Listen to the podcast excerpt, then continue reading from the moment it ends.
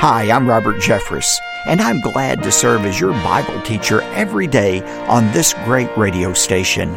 On today's edition of Pathway to Victory, many of us are possessed by our possessions, and the result can be disaster. Well, what should be our attitude if we're Christians about money and materialism? It's not exactly what you think. The Bible doesn't say money is evil. The love of money is evil, but money isn't evil. We need to keep uh, money in perspective according to God's Word. Welcome to Pathway to Victory with author and pastor Dr. Robert Jeffress. Materialism is characterized by the continual pursuit of more. But although this craving is part of our DNA, it's another mountain that blocks us from the blessed life that God wants us to experience. Today on Pathway to Victory, Dr. Robert Jeffress shows us how to overcome the insatiable desire for earthly treasures. Now, here's our Bible teacher to introduce today's message.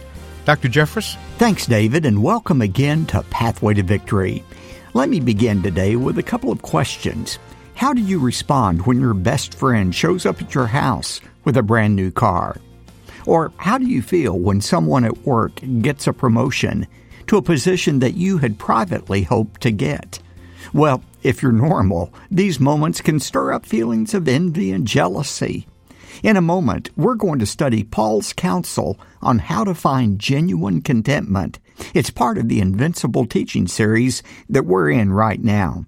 But first, I'd like to remind you that there's still time for you to request the exclusive set of encouragement cards for the Invincible series. One of the 10 cards is devoted to today's topic moving from materialism to contentment. You can request all 10 encouragement cards as our gift to you simply by going to ptv.org.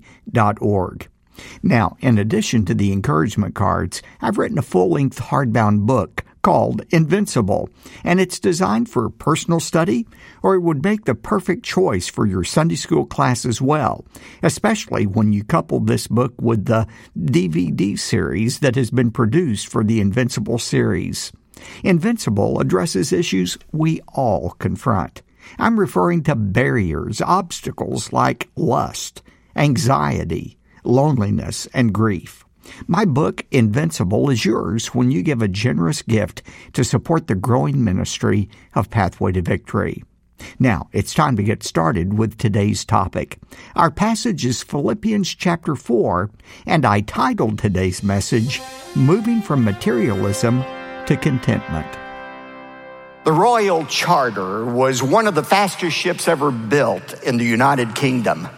In October of 1859, she was returning from Australia with her cargo hold filled with boxes of gold. But that wasn't the only gold on board. Of her 377 passengers, many carried gold coins in their luggage or had sewn gold coins into their clothing.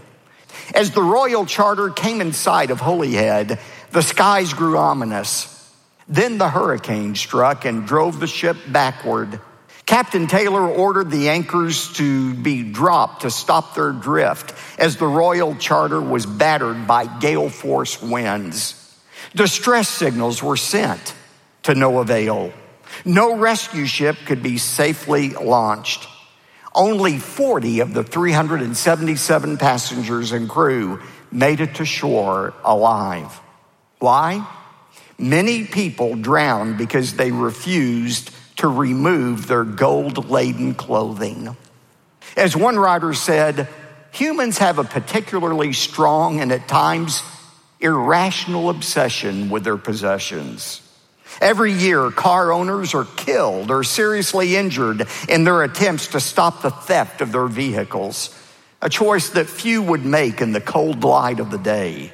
It's as if there is a demon in our minds that compels us to fret over the stuff we own and make risky lifestyle choices in the pursuit of material wealth. I think we are possessed. I think the author is right. Many of us are possessed by our possessions, and the result can be disaster. Because these passengers on the Royal Charter were unwilling to separate themselves from their possessions, they ended up perishing.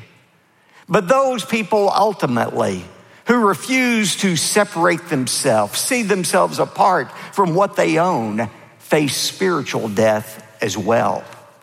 In our series, Invincible, we're talking about conquering the 10 challenges, the 10 mountains that separate us from the life God wants us to experience. And today we're going to talk about conquering the mountain of materialism. A, a, challenge that robs us not only of the abundant life God wants us to experience now, but the abundant life He wants us to experience for all eternity. First of all, I think we need to define what materialism is. When you think of somebody who is a materialist, what comes to mind? Maybe you think of billionaires uh, vacationing on the French Riviera or driving around in their Lamborghinis or lounging around in their penthouses in New York City. We tend to think of a materialist as somebody who doesn't have any interest in spiritual things. In fact, I looked up the dictionary definition of materialism and found this quote, the tendency to consider material possessions and physical comfort as more important than spiritual values. But did you know that's not really true? A materialistic person is not an unspiritual person. We all have a spiritual side to us. We all have a spiritual longing for fulfillment, for, for peace, uh, for security. Uh, the materialist doesn't give up his spiritual pursuits, he just finds them, satisfies them in a different way. Instead of looking to the God of the Bible to satisfy that spiritual hunger, he looks to the God of money, of materialism, to satisfy those hungers. And that's why, really, a materialist is a spiritual person, but he's looking to idols rather than the real God to satisfy those needs. Paul makes that point in Colossians 3, verse 5. He writes, Therefore, consider the members of your earthly body as dead to immorality, impurity, passion, evil desire, and notice this, the last one, greed, which amounts to idolatry. Idolatry is worshiping anything, anyone other than the true God, looking to them to provide your ultimate needs. And Paul is saying greed is really a form of idolatry. It's looking to money rather than to God to fulfill that spiritual desire you have. Jesus made the same point in Matthew 6 24. He said, No one can serve two masters, for either he will hate the one and love the other, or he will be devoted to one and despise the other. You cannot serve, you cannot worship both God and money. Money is a God that people chase after to satisfy their needs. And it's understandable why some people would choose to worship money. The fact is, money makes many of the same promises that the true God makes. For example, money promises security. Don't we all long for security? I think about a friend of mine who uh, came into a $25 million windfall, sold something, made $25 million. We weren't good enough friends that he gave me any of it, but you know, he, um, it was a big deal to him. He thought, you know, now I'm set. I don't have to worry about what I'm going to eat. I can have steak and lobster if I want to every night. Don't have to worry about sending my kids to college. I can pay cash if I want to. I can travel anywhere in the world I want to. I don't even have to stay at my job. I can tell my boss what I really think of him. You know, he felt pretty good, pretty secure. But that security that we think a certain amount of money will provide us is elusive and it's illusory. It's just an illusion. Uh, there are many things money cannot protect you against. And there's a great illustration of that in Luke chapter 12. Turn over there for a moment. Verse 15, Jesus sounded this warning. He said, Be on your guard against materialism. Literally, be on your guard against greed, every form of it, for not even when a man has an abundance does his life consist of his possessions. You are more than what you own, Jesus says. Don't define your life by what you own. Why? Well, he told a parable. He said, and Jesus told them a parable saying, The land of a rich man was very productive. And the rich man began reasoning to himself, saying, What shall I do, since I have no place to store my crops? In an agricultural society, the way you measured uh, wealth was by the crops your land would produce. And he said, I've got so much excess, I don't know what to do with it. And then he said to himself, I know what I'll do. I'll tear down my current barns and build larger ones. And there I will store all my grain and all my goods. And I will say to my soul, Soul, you have many goods laid up for you for many years to come. Take your ease, eat, drink, and be merry. Notice the two things this farmer's money was going to provide him. First of all, security. I've got enough money stacked away, stashed away to take care of me for many years. I don't ever have to work again. And then he said, I can enjoy a life of luxury. Luxury, a luxurious life. Eat, drink, and be merry. That's what he was looking for. He thought money had provided both of those things security and luxury. But there is, is one contingency this rich man had never planned for. Look at verse 21. As he was having this conversation with himself, God said to him, but God said to him, He intervened in his life and He said, You fool, this very night your soul is required of you. And now who will own what you have prepared? That word required in Greek is a banking term. It means to call in a loan. God said, You had made all of your plans for the future. But you forgot your life is just on loan to you, and I can call in the loan anytime I want. You fool, tonight your soul is required of you. And now, who will own all that stuff you have packed into the barns? So is the man who stores up treasure for himself and is not rich toward God. Any security you think that money or your possessions will provide you is just an illusion. We saw a recent illustration of that. From 2010 to 2020, the Permian Basin in West Texas experienced the greatest oil boom in history, but it all changed on April 21st, 2020, almost exactly a year ago. Do you remember what happened that day? For the first time in history, West Texas Intermediate oil futures turned negative minus $30 a barrel. You'd actually have to pay people to take oil off of your hands. A Midland businessman, millionaire, David Arrington, instead of crying to keep from crying, he placed a humorous sign outside of his office in downtown Midland We'll trade oil for toilet paper. Everything you have can turn into toilet paper overnight. That's the message for all of us. The security money says it will offer is just an illusion. That's why Solomon said in Proverbs 23, verses 4 and 5 do not weary yourself to gain wealth. Cease from your consideration of it. When you set your eyes on it, it is gone. For wealth will certainly make itself wings like an eagle that flies toward the heavens. Look, money can never protect you from having a stranger steal the affections of your mate. It can never protect you from a car crash. It can never protect you from a metastasizing cancer cell. And it certainly can never protect you from death. Secondly, people worship money because money promises peace. You know, people think, well, when I get a certain amount of money, my life will be a lot easier. It will bring peace out of chaos. We've read those stories of lottery ticket winners who suddenly became millionaires overnight and all of the trouble that it brought into their life. Jack Whittaker won $312 million in the West Virginia lottery. He told a reporter afterwards, I wish I had torn the ticket up. For after he had won the lottery, his daughter and granddaughter both died of drug overdoses.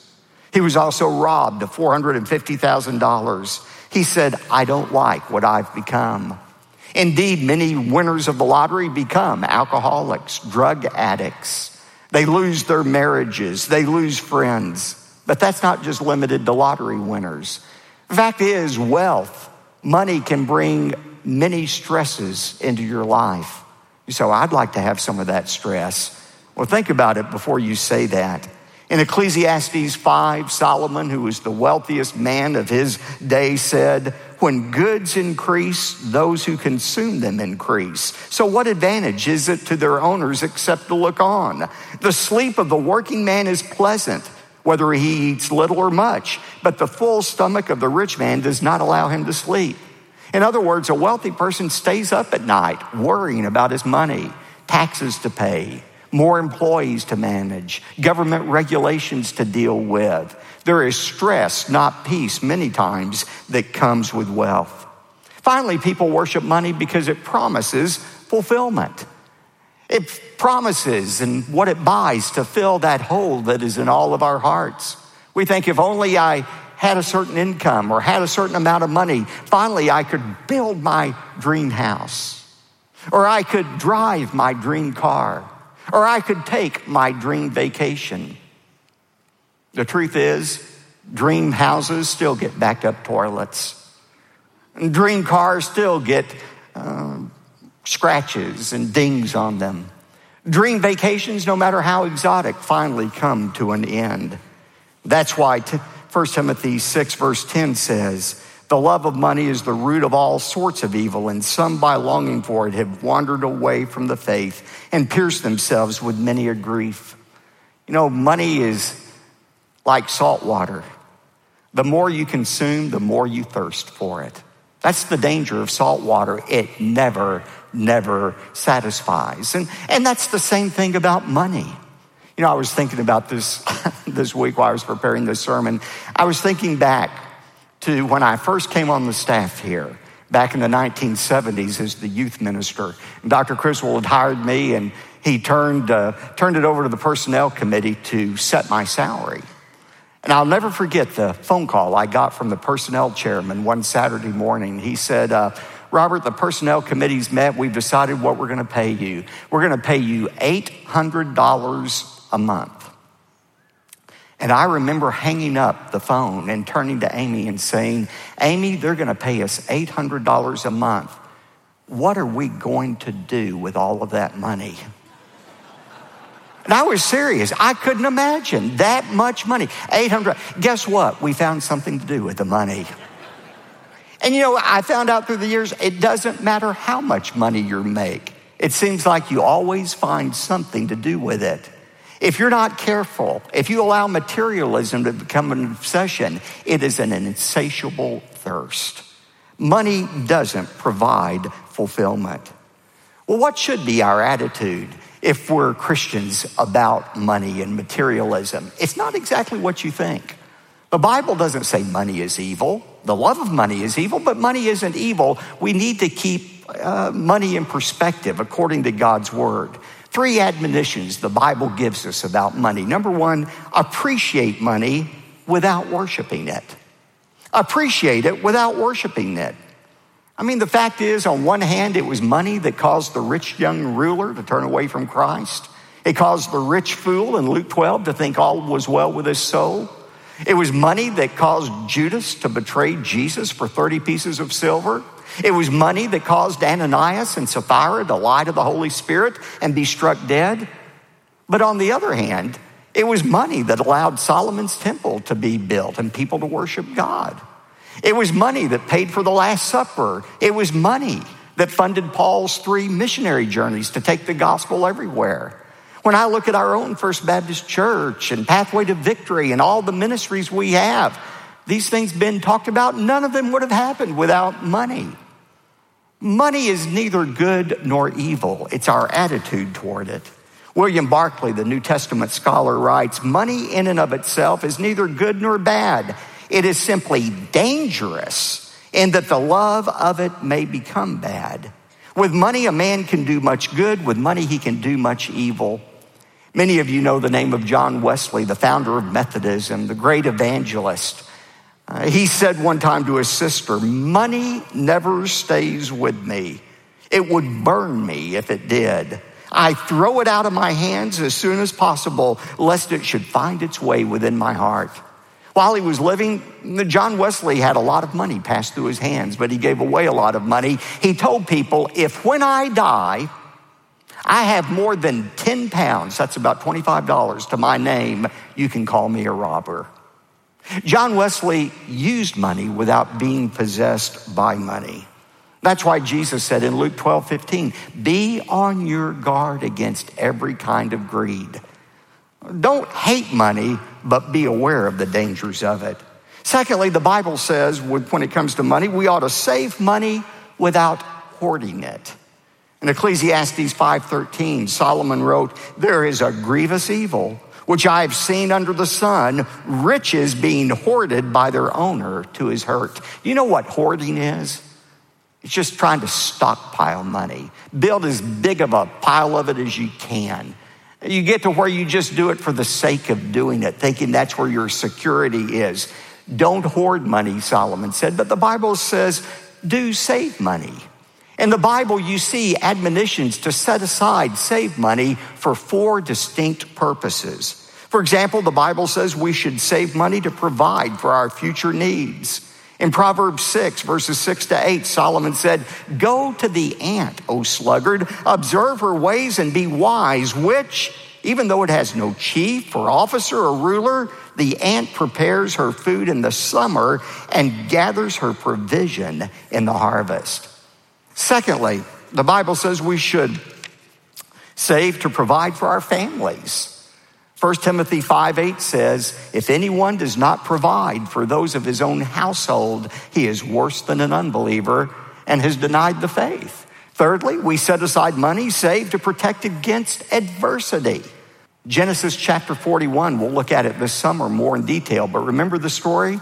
God told Pharaoh through Joseph that there were going to be seven years of famine in the land of Egypt. But before those seven years of famine, there would be seven years of plentiful harvest. And Joseph told Pharaoh, let's set aside 20% of the surplus. Let's store it up for the next seven years so that when the famine comes, we'll have grain to eat. That's God's plan for taking care of adversity in your life. And then, fourth, the Bible says we should save some money to fund future ministry needs. 1 Corinthians 16 2, Paul said, On the first day of every week, each one of you is to put aside and save as he may prosper, so that no collections be made when I come. Paul was saying to Corinthians, Hey, I'm coming to see you soon. Now I'm going to give you a hint. I'm going to ask for some money. There's a special ministry need. You need to start saving for it right now so that when that need comes, you'll have something to give. Friends, I guarantee if you allow the culture to shape your level of contentment, you will suffer from an insatiable appetite for more. Peace, tranquility, and contentment will escape you. And it's for this reason that I implore you to take intentional steps down your own pathway to victory.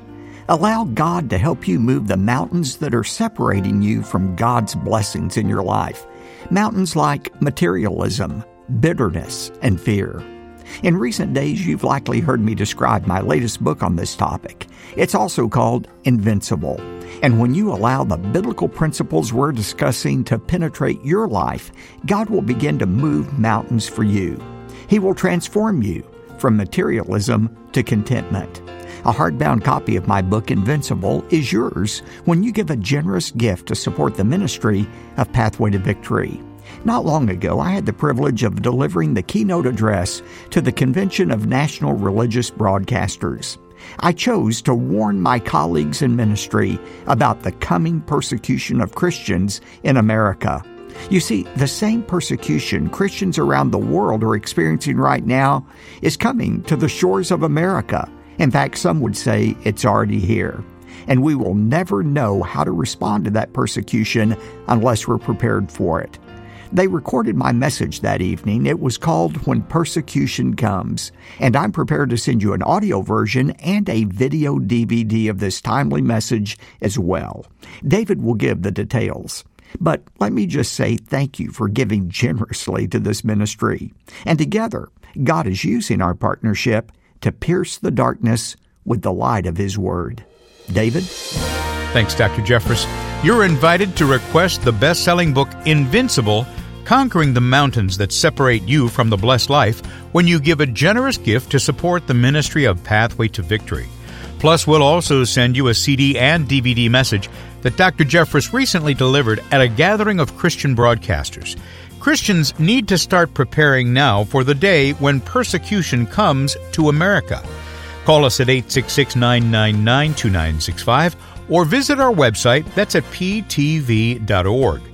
Now, when your gift is $75 or more, you'll receive not only the book, but also the complete collection of audio and video discs for the Invincible Teaching Series, along with a personal and group study guide.